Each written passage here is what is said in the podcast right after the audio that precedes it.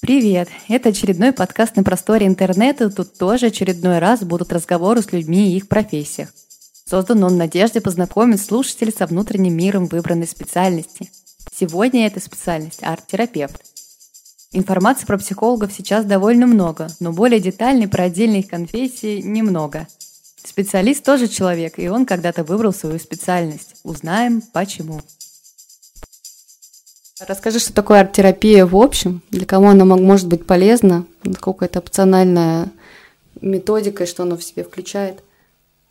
Окей, okay. uh, ну, надо начать с того, что uh, арт-терапия, по сути, если так дословно даже переводить, это лечение искусством. Uh, что под собой подразумевает? Изначально арт-терапия была использована, ну, даже изобретена, наверное, правильно так сказать, для лечения серьезных психиатрических заболеваний в больницах, в клиниках, а, причем больше как такой процесс некоторой адаптации после излечения какой-либо болезни. Туда и входили и работа с инсультом, и работа а, просто с переживанием каких-либо тяжелых а, операций, когда человеку дальше нужно как-то адаптироваться, социализироваться, вот э, начать жизнь после болезни потому что ты в таком упадническом состоянии, да, что с тобой что-то делали, с тобой что-то происходило, у тебя э, какая-то, ну, была невеселая история жизни, находясь вот в таком больничном пространстве.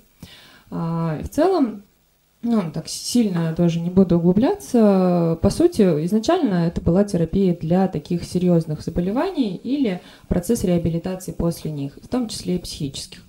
А, после все это стало популяризироваться, развиваться, а, ну и пробоваться на том, как вообще тогда арт-терапия может работать э, с обычными людьми, с более такими легкими проблемами. Вот. Э, надо сказать, что в последние годы арт-терапия в России стала очень сильно развиваться, потому что, как правило, а, ну, есть такое не то чтобы миф, э, ну, устойчивое понимание, что на Западе психология, психотерапия в целом развита гораздо лучше, чем у нас в России. Вот. Поэтому, соответственно, если мы говорим об арт-терапии, то здесь тоже мы начинаем делать такие маленькие, ну, уже не маленькие даже, хорошие шаги в эту сторону, что очень радует.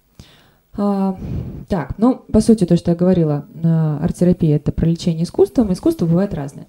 А, часто, когда мы слышим о арт-терапии, все сразу говорят, о, это рисование, это мы будем рисовать с моим психологом, да, а, ну и, кто-то несерьезно к этому относится, потому что, ну, я там не умею рисовать, не хочу, не люблю, и я буду платить деньги за то, чтобы рисовать на сеансе, а, нет.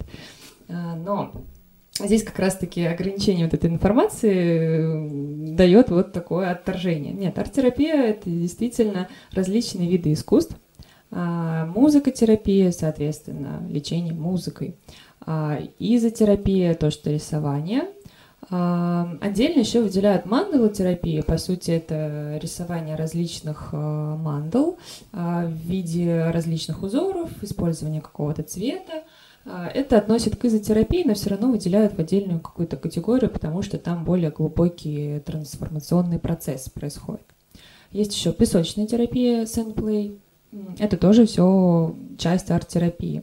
А, танцедвигательная терапия тоже, это же танец, это искусство, а, сочетание вместе с музыкой, но отдельный вид именно танцедвигательная терапия. Но по сути, если вы берете любой вид искусства, им можно лечить. Просто главное подобрать э, грамотную схему, методику, как это использовать но самые, наверное, основные базовые а, включают в себя изотерапия, а сказкотерапия еще не назвала, вот, да, литература, книги, а, это можно называть как библиотерапия, да, от а, происхождения именно лечения книгами, то есть да, через какие-то произведения, но более узко мы берем сказкотерапию, а, специальные метафорические сказки, а, ну и в целом, на самом деле, мир сказок у нас огромен, если понимать метафору, что туда заложено, по сути... Особенно если брать э, истинные сказки наших предков, которые были с самого начала в оригинальном виде. Э, там, наверное, только наши страхи можно. Ну, скажем так, там менее э, не так все сказочно, в общем, в реальных сказках. Арт-терапия э, очень глубокая терапия по сути. То есть здесь каждое упражнение можно завести так глубоко, что из этого нужно уметь выползти.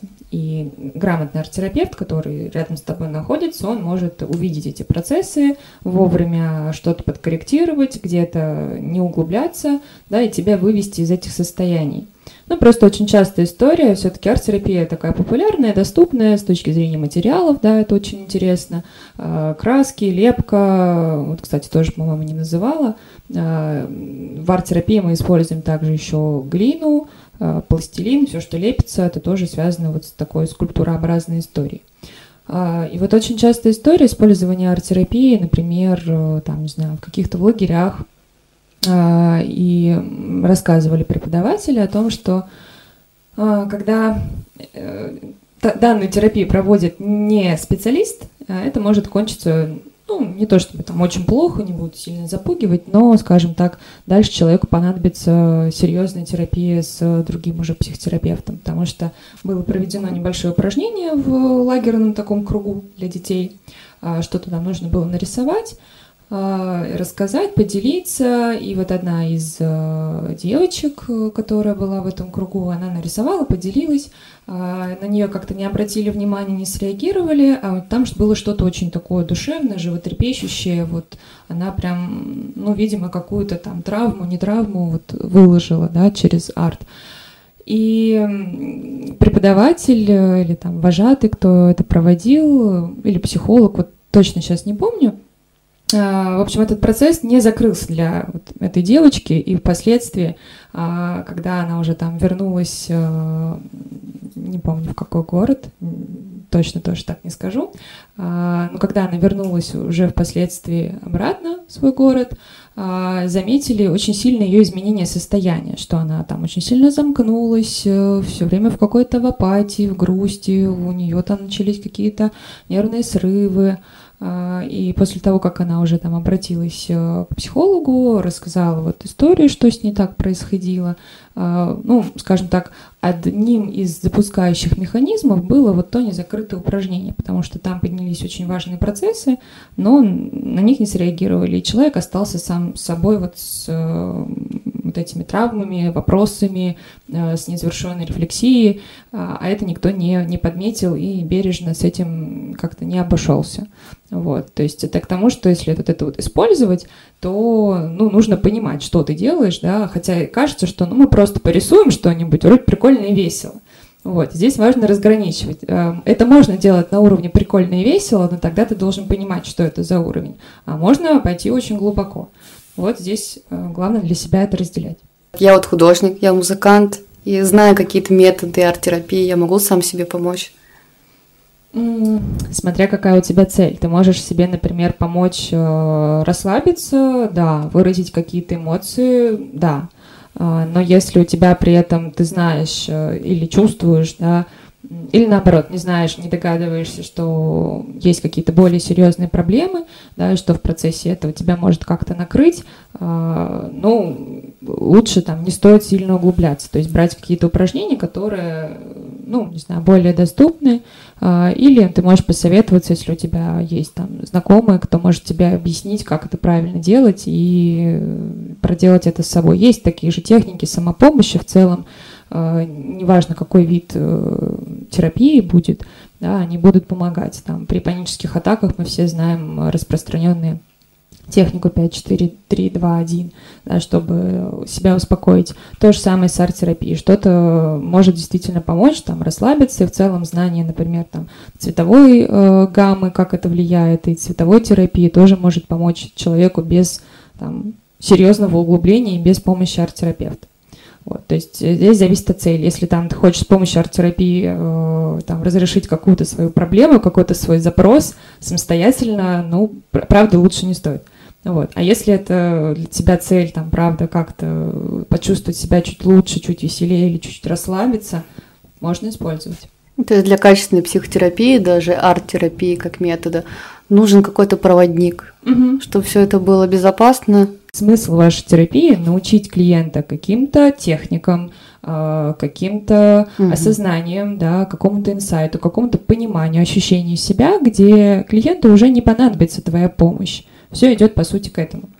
А, ну, мы не берем серьезные психические расстройства, где в некоторых случаях, правда, необходимо будет, э, там, не знаю, не то, что постоянная контрольность твоего состояния, но периодическое обращение, периодическое прохождение курса терапии.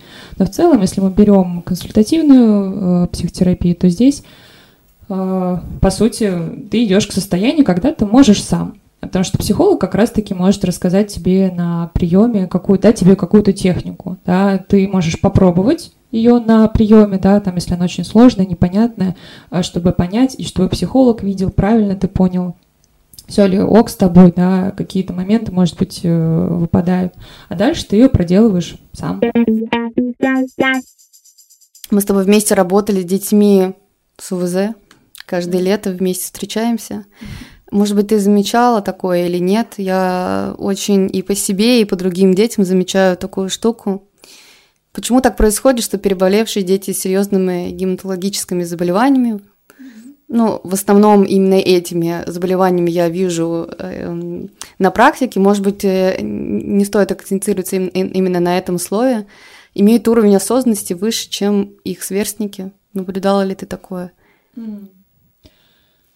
А, я могу сказать, что да, наблюдать э, наблюдала, и в целом здесь э, можем говорить так, о таком термине, как раннее взросление.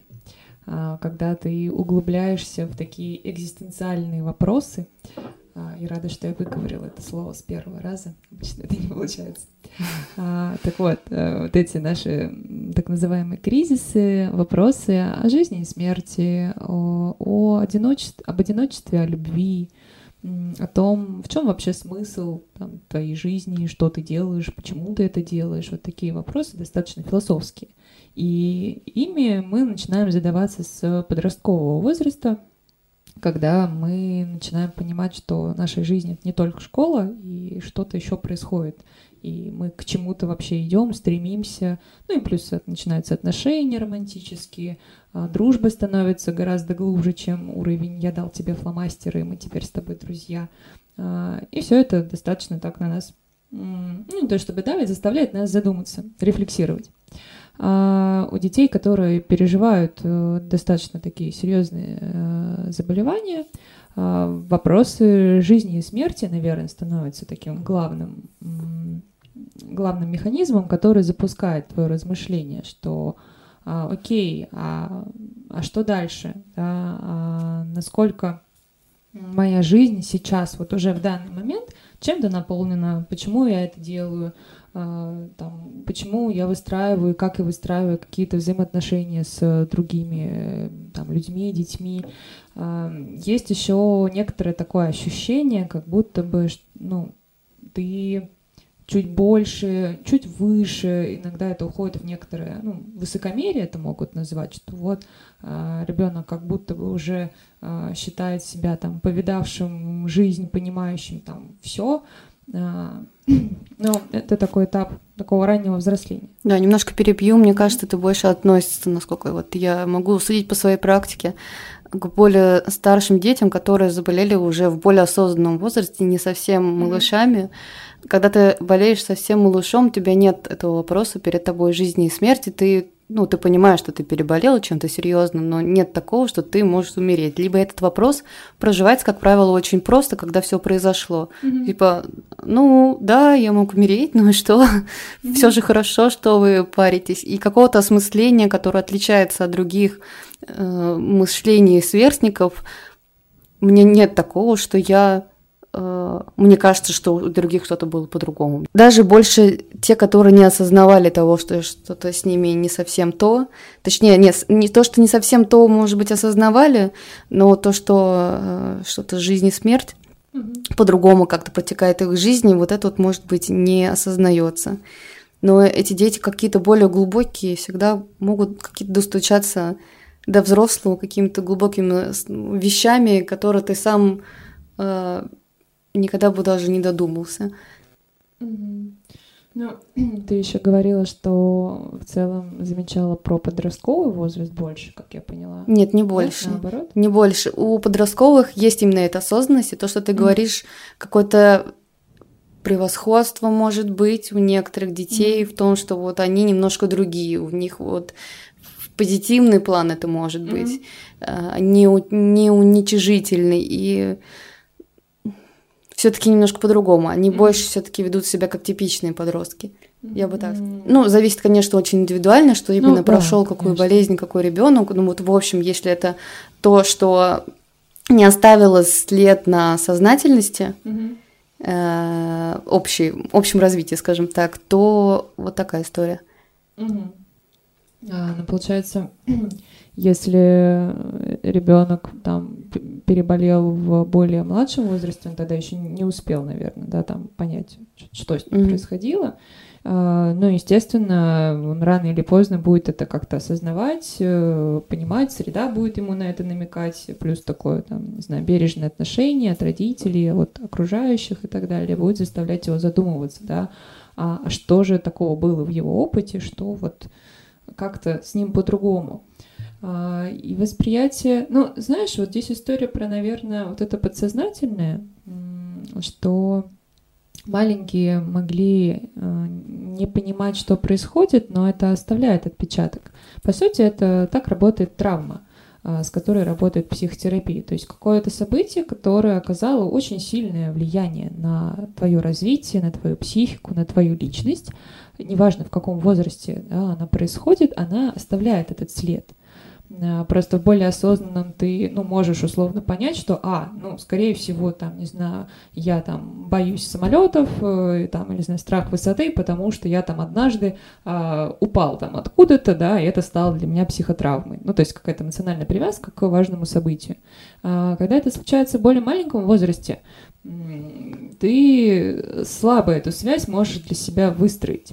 Но она все равно имеет отпечаток, она все равно имеет э, след, связь и будет дальше э, проявляться в тебе э, через какие-либо ну, не знаю, маркеры. То есть ты можешь действительно немножко по-другому э, мыслить, по-другому воспринимать, потому что у психики уже есть какой-то опыт травмы.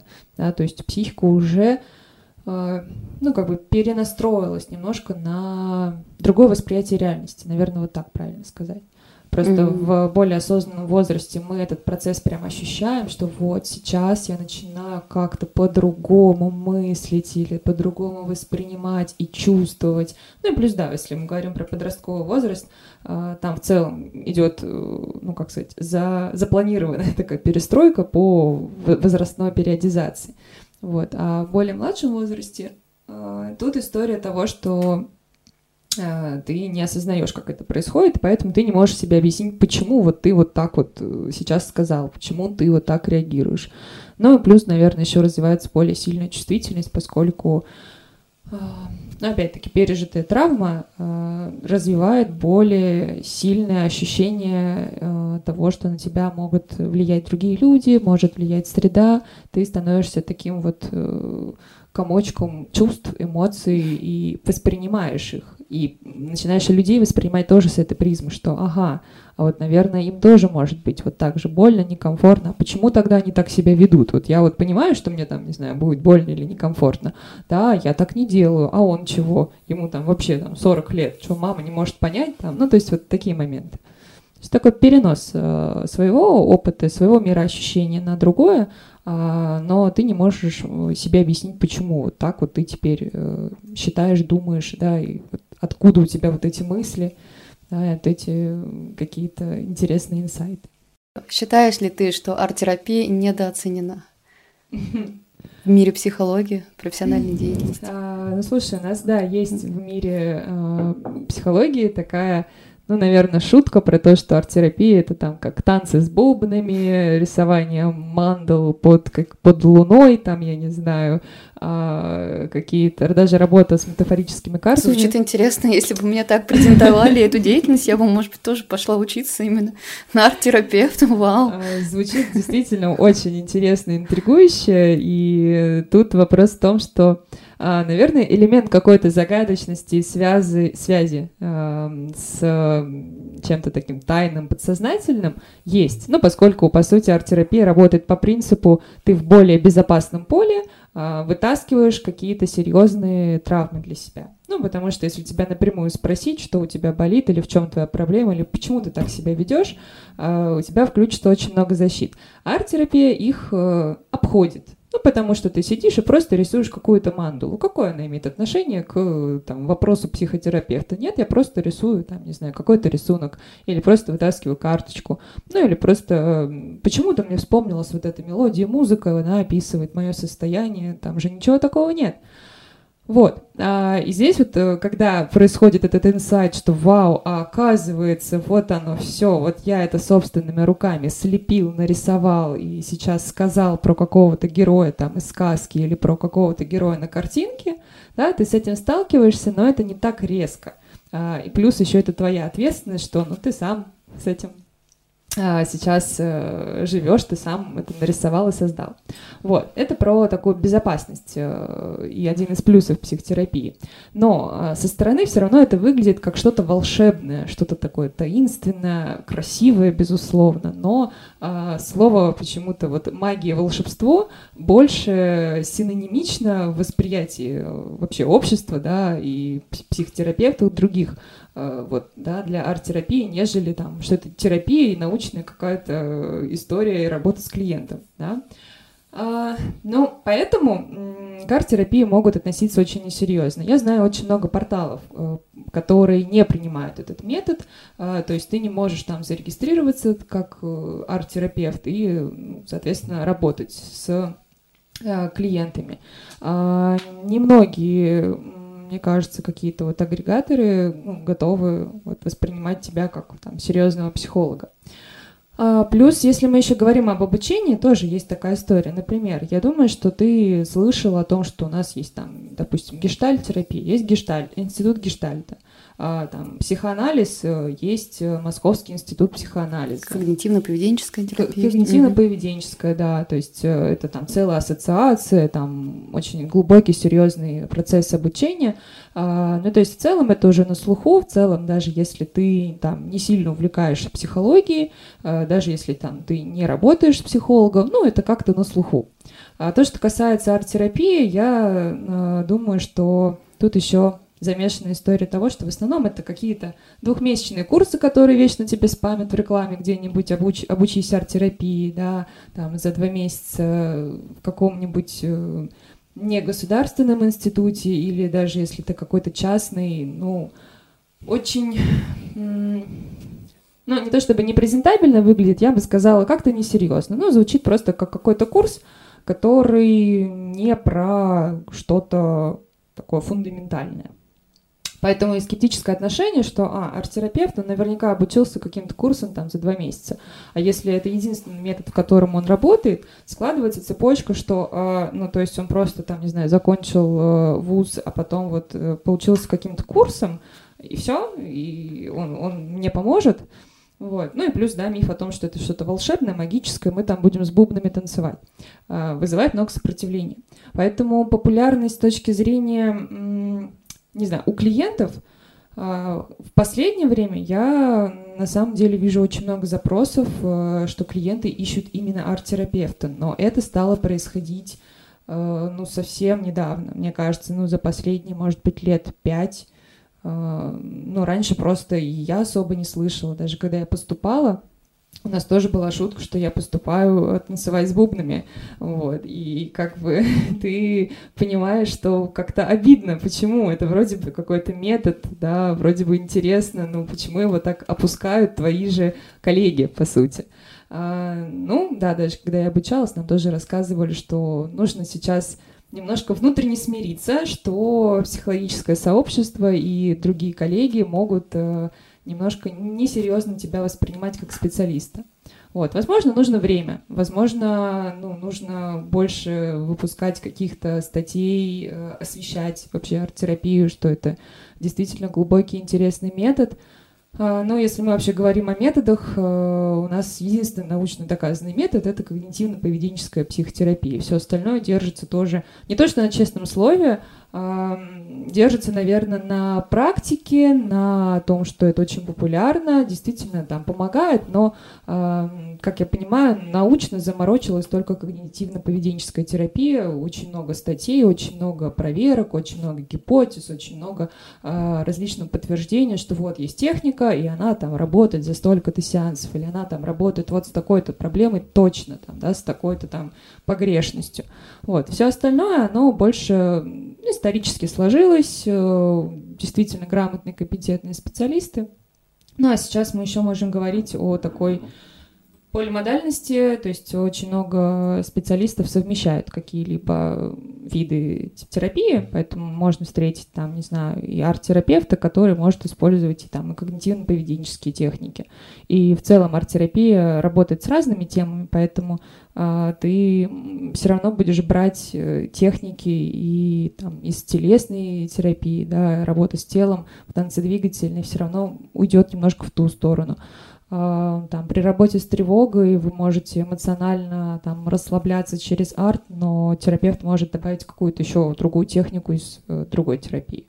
То есть здесь э, в любом случае идет такое э, совмещение, поэтому тоже говоря о таком скептицизм, скептицизме, э, ну, уже тоже такой вопрос. У нас все интегрируется, да, мы все равно все совмещаем, поэтому отделять так арт-терапию и считать ее какой-то странной, э, ну, кажется не очень уже адекватным.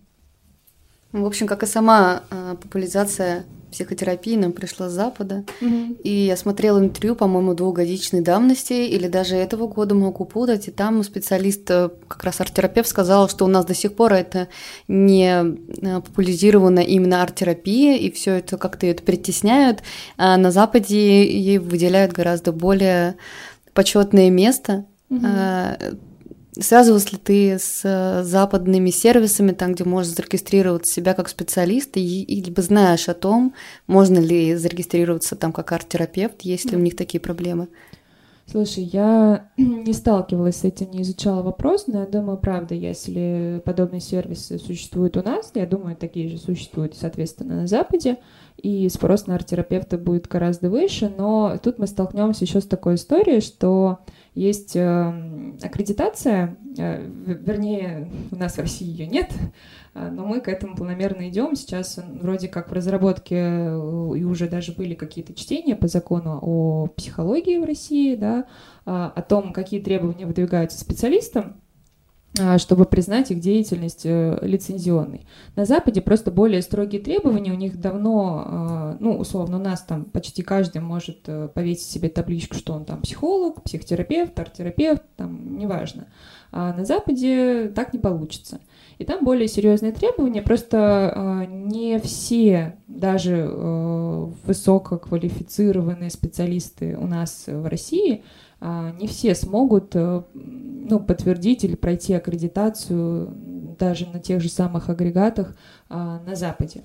То есть э, там немножко другая система требований, немножко э, другой к этому подход, поэтому даже вот вопрос регистрации, он интересный, но э, с этим могут быть большие сложности, потому что там, помимо того, что там просто ты предъявляешь какие-то дипломы, тебе нужно еще там определенный пул какого-то опыта, каких-то навыков, э, там, терапии, э, чтобы все это подтвердить. Вот, поэтому здесь э, вопрос зарегистрироваться-то можно, попробовать изучить. Я сама не сталкивалась, но просто знаю, что есть большая разница между тем, что ты арт-терапевт условно в России и арт-терапевт там. А по уровню все-таки, поскольку у нас здесь образование не столь, не то чтобы качественное, наверное, но не столь наполненная и насыщенная, и на Западе э, все равно требований будет больше, чем у нас в России. Вот так. Скорее всего, время арт-терапии еще не до конца пришло в наши края. Э, Возможно. И, скорее всего, как психотерапия в целом, оно придет э, в ближайшем будущем, как мне кажется. Хотелось бы верить. Чем ты гордишься своей профессиональной деятельности? Есть ли у тебя какие-то личные победы? А, Ну, вообще, я, не знаю, могу начать гордиться с того, что я не побоялась и вообще начала свою терапию э, с клиентами и пошла в этот такой тернистый путь. Вот, потому что очень многие специалисты начинают э, теряться, да, мы все заканчиваем там, психологические факультеты, дальше у нас предстоит огромный выбор, э, выбрать какой-то метод, обучаться ему, развиваться, и все это очень может пугать. Вот. Э, я рада, что я начала до сих пор на этом пути. Существует много разных, естественно, случаев, э, если мы просто говорим там, о клиенте и его каком-то запросе. А, и горжусь э, какими-то маленькими порой фразами или итогами с какой-либо сессии, когда клиент может тебе сказать банально, там, знаете, вот мы там с мамой сегодня так здорово там провели время, а что-то раньше все было очень плохо, ужасно, я там бесился и не мог находиться. И ты понимаешь внутренне, что, блин, ты не зря там месяц, два, три работал с клиентом, и вот это привело к какому-то результату, и ты можешь это отметить, поделиться этим с клиентом, и вы вместе понимаете, что это вот была общая работа, а, и что клиент видит эту работу тоже сам, в себе прежде всего. И вот такие маленькие-маленькие инсайты, их просто накапливается очень много. И, ну, поначалу э, я, наверное, да, реагировала, что вау, да, моя техника сработала, или вау, классно, у нас есть какое-то продвижение. И это вот очень воодушевляло и заряжало, и сглаживало какие-то моменты, когда были клиенты, у которых там терапия шла ну, более тяжело или более ровно. Вот. Э, Еще, не знаю, гордиться, вот прям так себе отмечать галочки сложно. Я, чтобы, не знаю, поддерживать, наверное, и воодушевлять себя дальше, там, заводила себе таблички, где я там отмечаю, сколько часов я уже там отработала с клиентами, э, там какие-то темы, вот, которые чаще всего ко мне приходят, какие-то запросы, и ты вот визуализируя себе, ну, начинаешь понимать, где именно у тебя как раз-таки получается, там, какие клиенты там сливаются, да, можно проанализировать, почему. Э, и, наверное, я вот могу сказать, что я горжусь такой системой, которую мне подсказали, которую я приняла и которая мне очень помогает. Вот, потому что систематизировать э, свои знания, систематизировать свою работу, а, очень сильно помогает, поддерживает и помогает не падать в то, что я плохой специалист, мне ничего не получается, там, а, не знаю, моя работа бессмысленна, психология в России не любит, все плохо, надо уезжать на Запад. Вот. Ну, то есть, чтобы не скатываться в, в такую историю. И я рада, что вот у меня есть способ э, себе давать вот эту самоподдержку. Можно ли учебную литературу читать не сначала и до конца, а делать акцент на отдельных интересующих тебя главах? Бывало такое, что ты берешь какую-нибудь книгу или в интернете нашла PDF-файл, и тебе очень интересно что-то прочитать, но ты пропускаешь все эти пятисловия или главы, которые ты, ну, эта тема я знаю, я не буду это читать, э, и выделяешь только что-то отдельное. Можно ли так делать? Ну, Слушай, здесь вопрос э, кому и, ну, не знаю, я, наверное, буду честной. Я учебный директор. Я, да, наверное, учебный.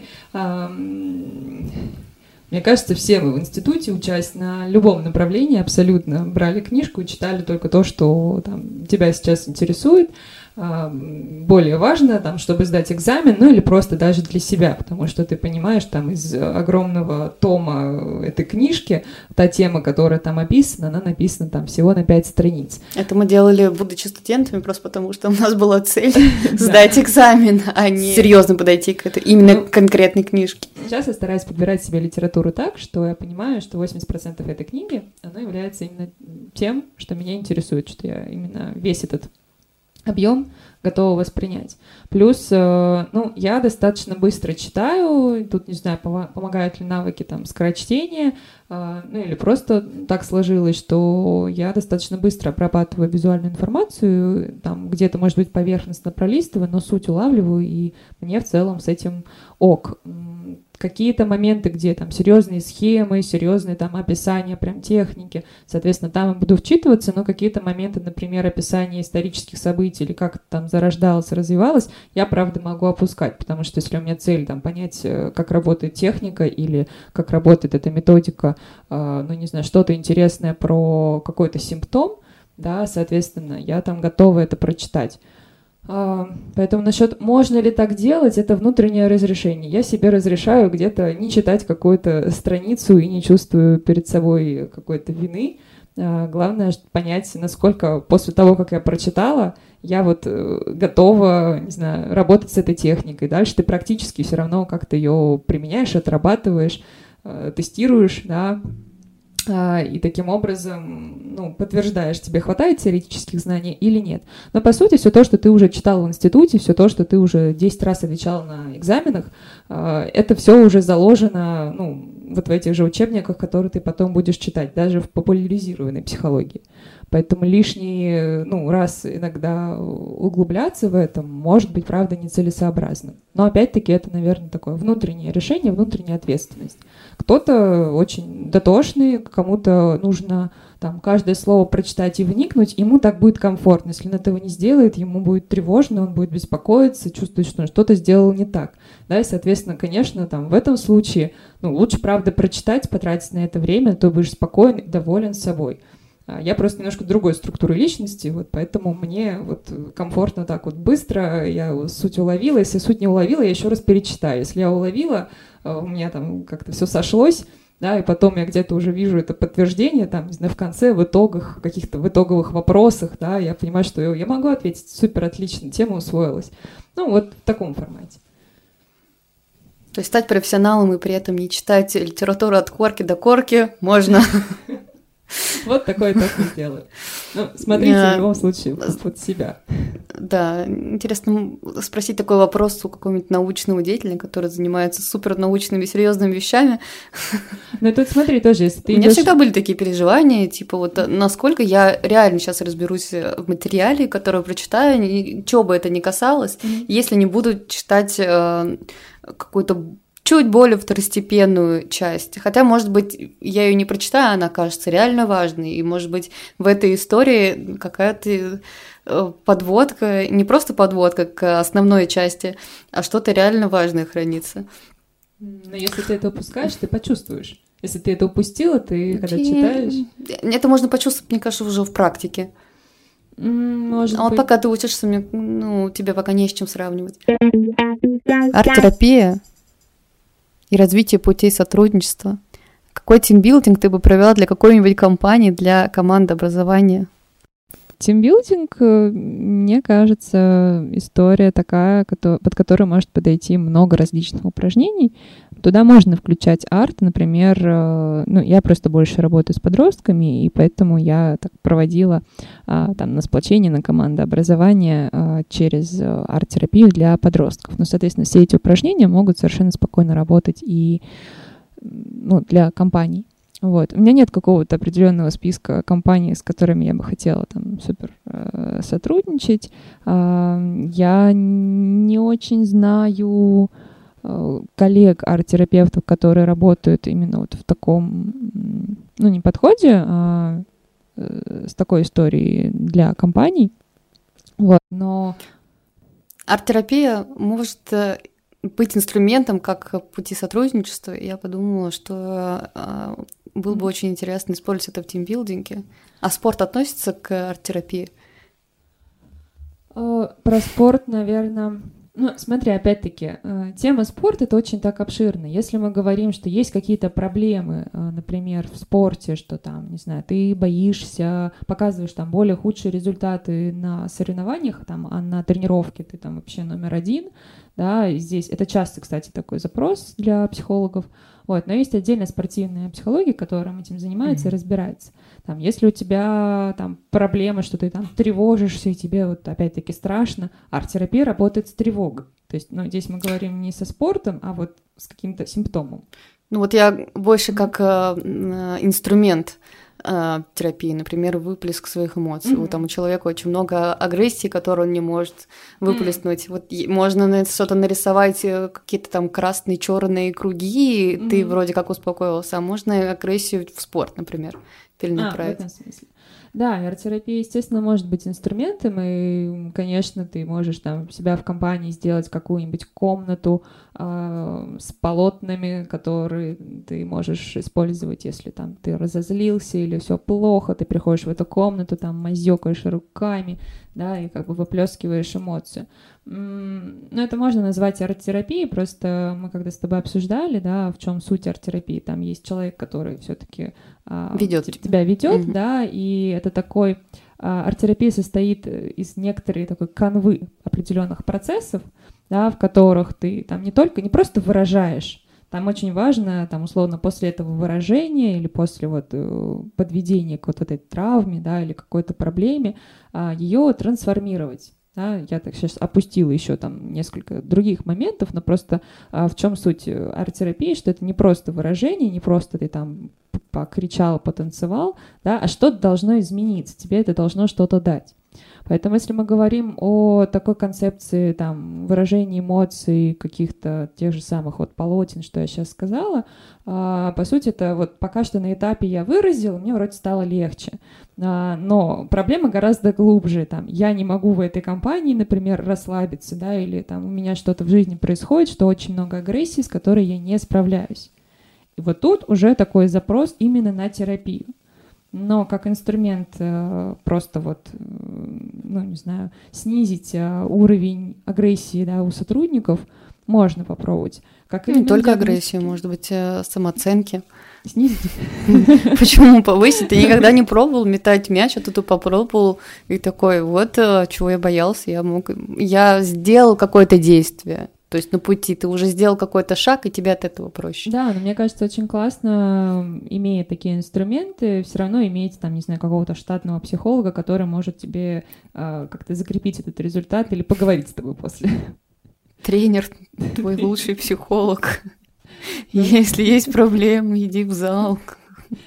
Да, ну то есть, э, нет, в целом арт-терапия, правда, может широко применяться, и это очень хороший диагностический инструмент, и там на командообразование, правда, тоже может быть много различных, прям, правда, упражнений, то есть ты можешь там сделать выезд, собрать там свою команду, а, отправить их там арт-терапевтироваться, и там уже с ними могут прям делать полноценные упражнения, а, прям такой полноценный тренинг. То есть арт-терапевтический тренинг — это тоже абсолютно возможная история подобрать упражнения, а, да, что-то поделать такое интересное через арт. Это правда классно. А, но тут тоже такой важный момент, чем старше мы становимся, тем еще почему вот, кстати, сложнее воспринимается арт-терапия, поскольку а, это напоминает нам детство. Ну, то есть а, вот период таких каля-маля, когда ты беззаботно что-то рисуешь, а, в целом там процесс творчества, а, он больше связан, ну, с образом детства, нежели взрослый человек, да, но мы не берем тех, кто профессионально занимается творчеством. А, как правило, это как бы такие особые люди считаются, которые там, вот, выбрали путь творчества. А если ты работаешь там, не знаю, в каком-нибудь банке, а, ну, ты как-то можешь не задумываться о том, что я могу просто там прийти домой, посидеть, порисовать. Ну, это выпадает, то есть это становится такой незначимой потребностью. Так вот, когда ты начинаешь заниматься арт-терапией, да, ходишь там либо к психологу, арт-терапевту, либо вот у вас там ваш начальник придумал вам такой вот тимбилдинг и куда-нибудь вас увозит к арт-терапевту, а, упражнение звучит как в лес. Нет, у меня ассоциация, что это был бы намек, что вам всем пора лечиться.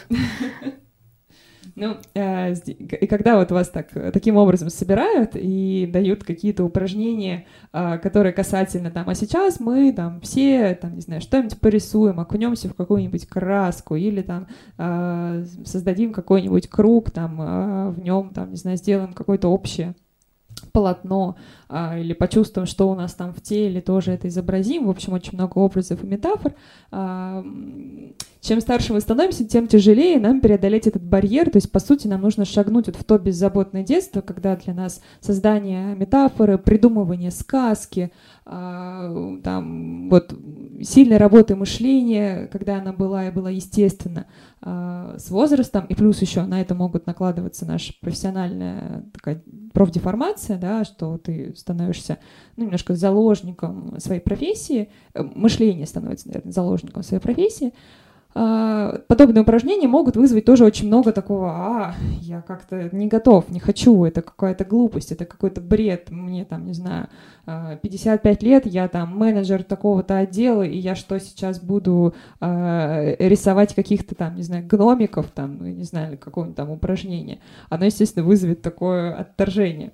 Вот, и здесь просто нужно, ну, быть к этому готовым, да, и понимать, что такая история возможна, и, ну, если арт-терапевт это знает, то он сможет с этим справиться и как-то настроить группу на работу, вот, но может быть такой скептицизм. И если там, ты как э, начальник э, презентуешь э, сие мероприятие своему там коллективу, э, тоже можно встретить э, с какой-то стороны такую историю скептициз скептицизма, вот слово скептицизм я не могу выговаривать, а слово экзистенциальный я могу выговаривать. Интересно. Ну так любой деятельности, любому тимбилдингу можно отнести скептически.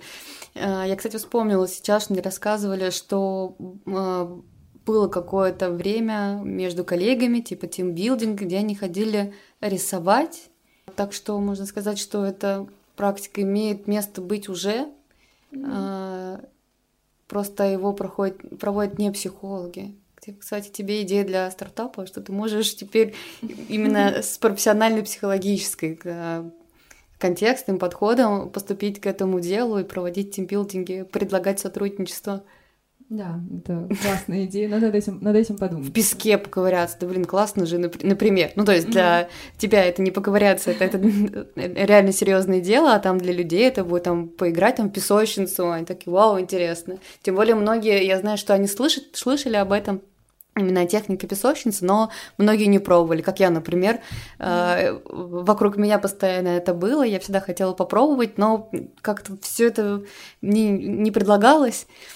Э, и как-то я до этому не дошла, но, кстати, когда-нибудь хотела э, это построить свой мир, какие-то рейки, все что такое интересное. Правда, единственное, у нас вот там в лагерях, когда старшие педагоги такое проводили, дети выходили все в слезах, и до конца дня они просто были в отключке в ауте, как серые мыши, даже самые такие агрессивные, безумные, э, активные дети, что-то у них там переворачивалось. И мне с тех пор было, что же это за деятельность такая, которая настолько переворачивает все внутреннюю деятельность ребенка. А что будет со взрослым, если это сделать э, серьезно? Наверное, у него накопилось довольно много всяких внутренних э, противоречий. Как понять, что тебе нужен психолог, и как э, понять, что этот психолог именно твой психолог, и не нужно искать другого? Ну, давай, наверное, по порядку. Как понять? Здесь важно ориентироваться на свои ощущения, если ты живешь э, как-то свою жизнь, да, там, не знаю, работаешь, учишься, там, общаешься, и, не знаю, не задаешься даже вопросом, что там тебе нужно к психологу, а, с точки зрения того, что у тебя есть какие-то проблемы в жизни, но ты способен их решать сам, да, они тебя там не так сильно выбивают из колеи, ты не то, что ну, не имеешь каких-то трудностей по жизни, но пока что ты справляешься. А, и здесь э, идти к психологу только потому, что кто-то другой с такой же проблемой там, пошел к психологу и разобрался, а, ну, не стоит, наверное, таких сильных трат. А, но, опять же, тоже есть частая история, что там, тебе могут со стороны говорить, там, mm-hmm. да сходи к психологу, там, да, тебе надо. Но тоже э, насильно, если ты не хочешь, если у тебя нет запроса, человек может прийти. У меня были такие истории, когда приходил клиент, но причем это мы не берем сейчас детей и подростков, которые, во-первых, согласие родителей приходят, да, и ну это немножко другой тип взаимодействия, когда там приходит взрослый человек, который там сказал, ну, мне там, не знаю, жена сказала прийти, да, или муж меня отправил, да, там, или мама сказала, там, да, как правило, ну, очень быстро заканчивается терапия, потому что ты общаешься с клиентом, а, ну, не то, чтобы у него все хорошо, у него нет этой внутренней готовности работать. А, если этой внутренней готовности нет, то это будет бесполезно, ну правда.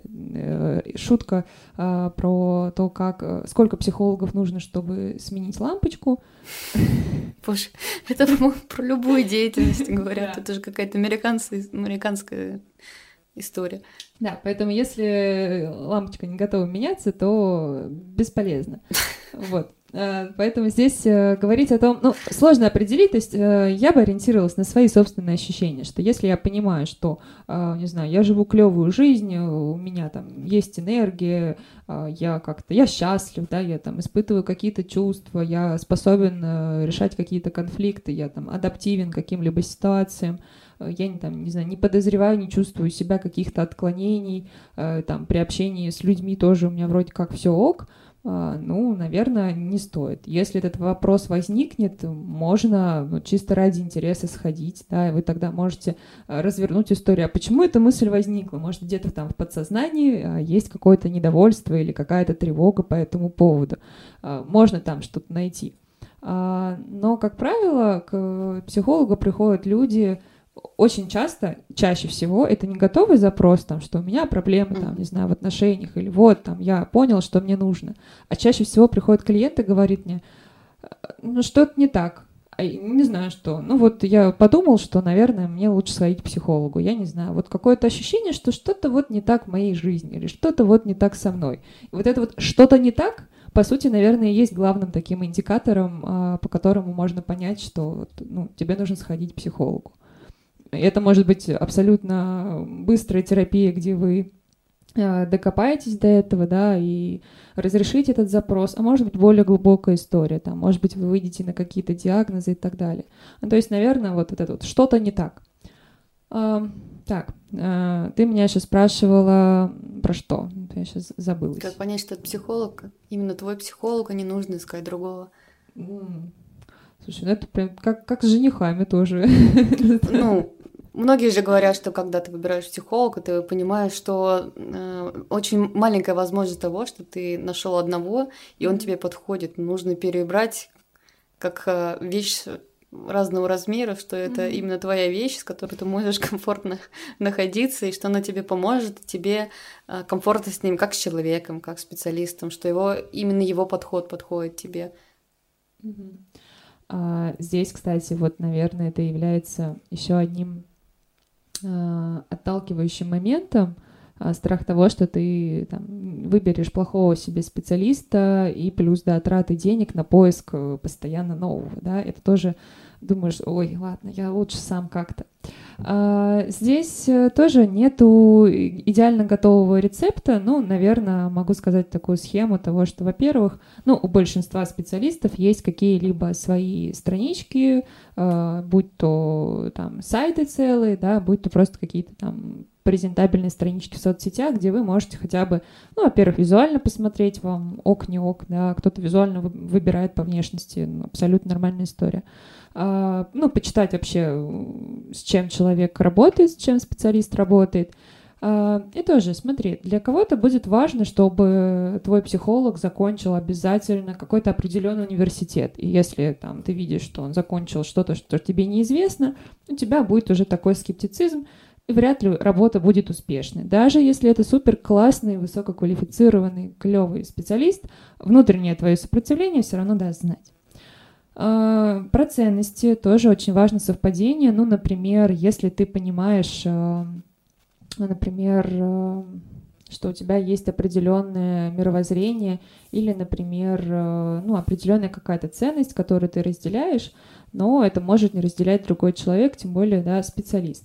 Ну, самое, что сейчас мне приходит в голову, да, это, например, э, фем-сообщество или ЛГБТ-сообщество. А, тоже, ну, не все специалисты с этим работают, да, ну, и не все обязаны с этим работать. Это тоже никак не говорит о том, что там специалист плохой, что он не работает с какой-то проблемой или категорией людей. Но опять-таки а, стоит тогда более узкоспециализированно а, посмотреть, да, там, вы совпадаете в этих взглядах, не будет ли такого, что там ты услышишь свой адрес то, ну не то чтобы что не принимаешь, ну, что в твоем мировоззрении, да, определенное табу, и ты понимаешь, что специалист, ну, не на той волне да, и тогда ты можешь найти специалиста, который на этой волне.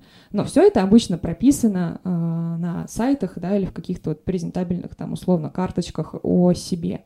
Э, плюс сейчас э, многие активно ведут и соцсети не только профессионально, а просто выкладывая, возможно, какую-то часть своей жизни, ну, часть своих хобби, и ты тоже можешь э, за это зацепиться и понять, о, классно, там, не знаю, он тоже там любит танцы, или он там такой творческий, или наоборот, он такой более структурированный, и мне это подойдет. А здесь приходится положиться на свою интуицию, да, и прийти попробовать. Первая встреча, она обычно очень показательна для тебя по ощущениям. Да, и ты можешь понять, вот, ну, твое не, то, не твое, совпало, не совпало. А мне многие клиенты э, рассказывают историю того, как они меня выбирают. Это тоже mm-hmm. очень интересно. То есть э, там целая система фильтров, которую ты проходишь, там начиная от фотографий, заканчивая просто а, перепиской с тобой, когда клиент договаривается со мной. То есть даже на этом этапе а, можно отсеять, понять, что ну как-то тебе, не знаю, психолог отвечает там слишком мило или наоборот слишком сухо, и ты уже такой, нет, наверное, я не пойду и отменю встречу. Это тоже достаточно а, ну, ну, популярная, наверное, история, когда клиент просто не доходит, потому что опять что-то там не сконнектилось. Но здесь это правда очень интуитивно. Но э, если у тебя есть какое-то представление, как вот ты хочешь, да, там, не знаю, э, исходя из подходов тоже, если ты хочешь что-то более, э, ну, опять-таки, структурное, четкое, не знаю, быстрое, если так можно назвать, можно выбрать когнитивно-поведенческую терапию, да, она более а, ну, суховато, наверное, я вот так скажу, но, наверное, в сравнении с арт-терапией, да, если ты хочешь э, более творческое, тебе вот действительно прям, вот ты рассказывал там про песок, например, да, а, ну, окей, ты можешь там искать среди арт-терапевтов, это если говорить про методы. Про методы сейчас тоже очень много написано, что из себя это представляет, да, и а, можно как-то выбрать. А часто, как я говорила, психологи совмещают, и ты можешь просто при знакомстве, например, обозначить, что, например, там тебе было бы предпочтительнее вот там в таком-то подходе или, ну, обозначить какие-то свои ожидания. Ну, ты должен в этом разбираться тогда хотя бы на минималках, чтобы еще какие-то предпочтения выразить. Нет. Ты я хочу песочницу, там арт-терапевт, я, не, я пришел, я ничего не знаю, я хочу, чтобы вы мне помогли, и при этом, чтобы вы меня не раздражали. Самый минимум. Про раздражение, ну, здесь как раз вот эта интуитивная история, что... Многие так женятся по таким параметрам. Говорил, как, как выбрать жениха. Э, здесь, э, ну, не угадаешь, здесь тоже, опять-таки, страх, что ты ошибешься, э, но здесь очень важен этот, этот контакт с психологом. Во-первых, вы всегда можете обсудить вот там еще был вопрос про то, как понять, там, а, стоит ли уйти, условно искать другого специалиста, или, может быть, все-таки остаться, да, и там, не знаю, что-то изменится, mm. да, или вот, может быть, это там что-то в тебе. Как правило, у психологов есть такое понятие контракта, когда на первой встрече вы договариваетесь об определенных правилах. А, одно из этих правил будет э, завершающая встреча, что если вдруг ты надумал э, уйти из терапии, да, неважно по какой причине, но вот принял такое решение спустя две встречи или спустя полгода, а, есть завершающая встреча, на которой вы начинаете прояснять а, с клиентом, да, с терапевтом, что не так, почему этот процесс завершается, вы подводите итоги. И часто бывает, что на этой завершающей встрече вы разрешаете какое-то, ну, скажем так, недопонимание, например, или вот э, какое-то внутреннее раздражение клиента, и терапия продолжается. А, вот, есть такая история. А, если прям сильно совсем невыносимо, и ты понимаешь, что, ну, правда, это не твой специалист, и ты, например, поработал с ним полгода, а, возможно, просто ты уже изменился, у тебя там, ну не знаю, сменился какой-то вектор, сменилось восприятие, и теперь тебе, правда, нужен немножко другой специалист. Вы там все, что могли, проработали с этим специалистом, а дальше у тебя открылся либо какой-то новый список э, проблем, с которыми ты хочешь поработать, но вот с этим терапевтом, ну, уже как-то не клеится. Это абсолютно нормальная история, то есть здесь Это не... Ну, тоже такая аллегория с тем, когда ты поступаешь в институт, это как будто бы на всю жизнь. Вот ты выбрал эту специальность, и дальше там никакого шага вправо, влево, назад нету. То же самое и с выбором психолога. На самом деле, что в том, что в этом случае есть, ты всегда можешь перевестись там, на другой факультет или выбрать вуз другой и вообще там, уйти из вуза. Да? А высшее образование — это классно, я не пропагандирую уходы. А, но а, поэтому если ты понимаешь, что что-то не так, ты имеешь полное право уйти. Но просто сначала ты можешь сказать да, своему терапевту, что, знаете, вот мне кажется, что, наверное, нам с вами надо закончить сотрудничество. Ну а с изначальным выбором, ну, опять-таки, не знаю, для меня было бы классные опоры, действительно. Ну, я, я там также выбираю каких-то специалистов для себя, что мне нужно посмотреть вообще визуально. И по общению я там, не знаю, когда записываюсь или там регистрируюсь где-либо, мне очень важно, как со мной переписываются. И если мне не понравится, я могу тоже так немножко скептически, думаю, нет, знаете, я не буду у вас, например, бронировать этот лофт, вы слишком как-то односложно мне отвечаете, я выберу другого, потому что там более прикольный администратор. Это вот такой интуитивный выбор. Выбрала ли я там супер классное решение или наоборот мне стоило сделать выбор в сторону сухого общения, кто знает. Да? А ты можешь отказаться от клиента? А, ну, если он приходит на терапию постоянно пьяный э, и нарушает наш психотерапевтический контракт, ну, по сути, смотри, э, я могу не отказаться, я могу перенаправить. Например, если я понимаю, что проблема, с которой он ко мне обращается, или запрос, который вот поднялся, например, спустя полгода, это не входит э, в мою компетенцию. Тогда я могу сказать, что вот я не просто там тебя бросаю, да, потому что я там это не умею, не знаю, но я передаю тебя обязательно коллеге, который с этим работает. То есть это, по сути, такое перенаправление. А, отказ из серии «я не буду с вами работать» э, скорее может быть э, с точки зрения того, что клиент выдвигает себе какие-то там требования, например, что я там хочу за там, две сессии решить свою проблему. И здесь я могу сказать, что я там не то, что не отказываюсь, я просто объясняю, что, например, там, за две сессии там, это невозможно, нам с вами нужно э, там что-то проработать, ну, как бы объясняю специфику вообще работы. И тут просто клиент принимает решение, он согласен на эти условия или нет. Если он не согласен, ну, не согласен, да, он э, откажется и просто больше не будет приходить. А, и может сказать, что да, там терапевт отказался со мной работать. Ну да, я по сути отказалась, э, там, не знаю, избавлять его от тревожности за две сессии.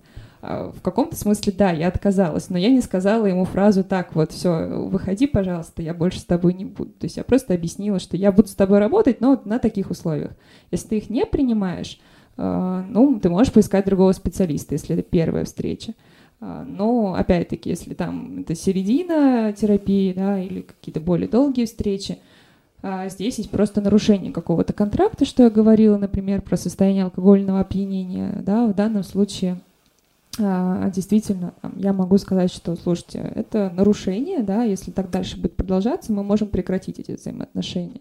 Равно как и постоянные отмены, опоздания, тоже в зависимости от того, как психолог это выстраивает. Если для него это принципиально, а, он может, да, прописать э, или сказать, что, знаете, если вы пропускаете больше, там, не знаю, четырех-трех сессий, мы с вами прекращаем работу, потому что, по сути, она уже приостановилась.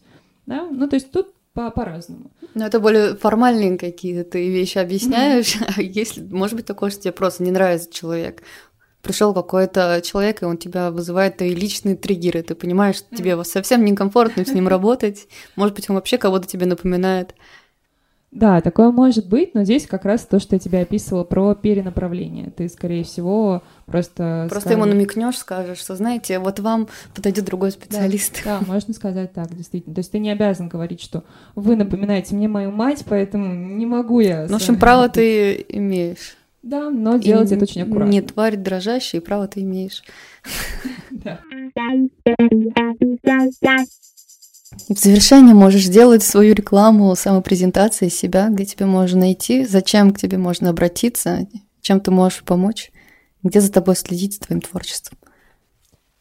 А, за мной следить можно в Инстаграме, в основном сейчас я там, запрещенный социальный сеть. Вот. Я могу, конечно, так проговорить. Возможно, это окажется как-то в письменном варианте. Решари Псай. Вот, я в основном принимаю сейчас в Москве, если это делать очно, но также всегда готова и проводить сессии онлайн. Вот такой формат тоже доступен, и ко мне можно обращаться за подобными видами услуг. А, я практикую в основном как арт-терапевт, поэтому в основном мои сессии касаются арт-терапии, да, мы делаем какие-то упражнения, а, какие-то прикольные интересные истории получаются, работаю с метафорическими картами. Вот, но э, большинство сессий также похожи на совершенно обычную терапию в виде беседы и разбора каких-либо запросов и проблем. Поэтому, если вы, например, стойко, э, не знаю, не хотите рисовать и понимаете, что там э, не готовы заниматься этой деятельностью и боитесь, что если вы придете ко мне на прием, я всучу вам в зубы фломастер и скажу рисуй, э, нет, такого не происходит. Вот, я часто использую достаточное количество КБТшных когнитивно-поведенческих техник, поскольку работаю с тревогой, и там без таких техник просто не обойтись. Поэтому то, что такой арсенал имеется, заниматься. Вот, и постоянно обновляюсь, э, обновляю э, изучение различных э, техник и других обучений для пополнения своего арсенала взаимодействия с клиентом. Вот, и это не только касается арт-терапии, мне очень интересны другие направления, возможно, буду брать еще какой-то дополнительный подход, вот, для того, чтобы как-то себя не ограничивать. Вот. А, так что, если вам будет интересно, и вы чувствуете, что вам нужна помощь или вашим друзьям, знакомым, а, буду рада, если будете ко мне а, обращаться. Я работаю, как я говорила, с тревогой, работаю с темой мотивации, с профориентацией, также работаю с депрессивными состояниями, соответственно, могу продиагностировать, да, если вы сомневаетесь, могу от, ну, провести такую диагностическую сессию и высказать свои предположения, обязательно направить к психиатру, если увижу в этом необходимость, и дальше мы сможем с вами продолжать работу. А, ну вот основная, наверное, такая вот у меня канва. А, работаю с, начиная с подросткового возраста, с 14 лет, и далее. У меня есть клиенты как и 14 лет, 15, 16, есть и кому за 30. То есть э, тут я дальше выше не ограничена, но вот пока что у меня такая категория. Вот, э, так что приходите, буду рада, если чувствуете, если у вас есть внутри, что, я не знаю, что-то не так в моей жизни, что-то хочется проработать и поговорить, то буду рада. С отношениями тоже можно прийти. А, не работаю, вот, наверное, важно сказать, да, с чем не работает психолог. А, у каждого это свой определенный пул. А, я не работаю с семейными парами, но могу консультировать э, вопрос отношений, там, например, переживания разрыва, расставания, но консультативной именно семейной терапией я не занимаюсь, это не в моей компетенции. А, также я не работаю с ОКР, это обсессивно-компульсивное расстройство. А, здесь тоже это выходит уже за рамки моих интересов. А, ну и, соответственно, не работаю с там, детьми младше там, 13-14 лет. Здесь тоже, ну, тут, наверное, выбор моего тоже интереса и, ну, и специфики, наверное, не то что моих подходов, но профессиональной деятельности на данный момент. Хотя опыт с детьми есть. Вот. Поэтому, если вы не подходите под те последние категории, которые я называла, вы можете обратиться. Спасибо большое за эту встречу. Надеюсь, все было довольно продуктивно. Очень, очень интересно было делиться мыслями, мнениями, шутки шутить и выговаривать сложные слова.